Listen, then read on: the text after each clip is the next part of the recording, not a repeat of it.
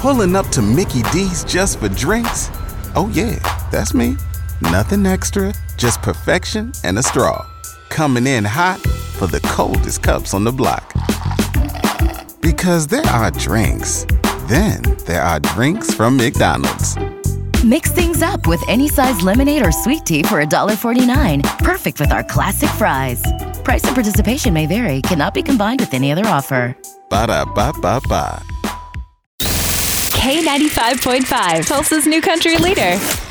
From Tulsa to Nashville, if it's happening in country music, you hear it first with Cait and Bradley's Country Now. It's brought to you by River Spirit Casino Resort. Dierks Bentley may not be coming to Tulsa anytime soon, unfortunately, but if you're up for a little drive on Labor Day weekend, his Seven Peaks Festival is returning after a two year hiatus. Well, folks, we're moving. Seven Peaks has a brand new home, Villa Grove, Colorado, in the San Luis Valley.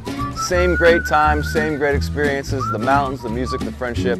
You know you love it. I love it. I can't wait to see you there Labor Day weekend. Don't worry, we got the facilities covered. It's going to be a great time. We'll see you Labor Day weekend, Villa Grove, Colorado for Seven Peaks Festival. Dierks also teases that the lineup is really good, and he will be announcing more details about this lineup next Wednesday, April 13th. We'll be sure to fill you in on that once we have the details. Jimmie Allen has been quite busy lately. Not only is he in the midst of his Down Home tour, which is coming to the Cove on April 21st, but we now know that later on this year, he's going to be releasing his third album. Tulip Drive is coming out June 24th, and it will feature Jimmie's current hit Down Home, which you can catch right here throughout the day on K95.5. Like Jimmie's debut album, the title holds personal meaning. Tulip Drive is actually the name of the street that his late grandmother grew up on in Delaware. His first album, if you didn't know, Mercury Lane, that was named after the street he grew up on in his hometown. And his follow up EP, Betty James and Betty James Gold Edition, those were both named in honor of his late grandmother, Betty, and father, James. So all of his albums have a lot of personal meaning, which I think is absolutely wonderful. He says many of the songs on this new project are inspired from real life experiences when he was in high school and college at a time when he was learning a lot about life lessons from his grandmother, and he's using the title as a way to honor her memory. So keep an eye out on that. That's your Cait and Bradley Country Now. Never miss it at K95Tulsa.com.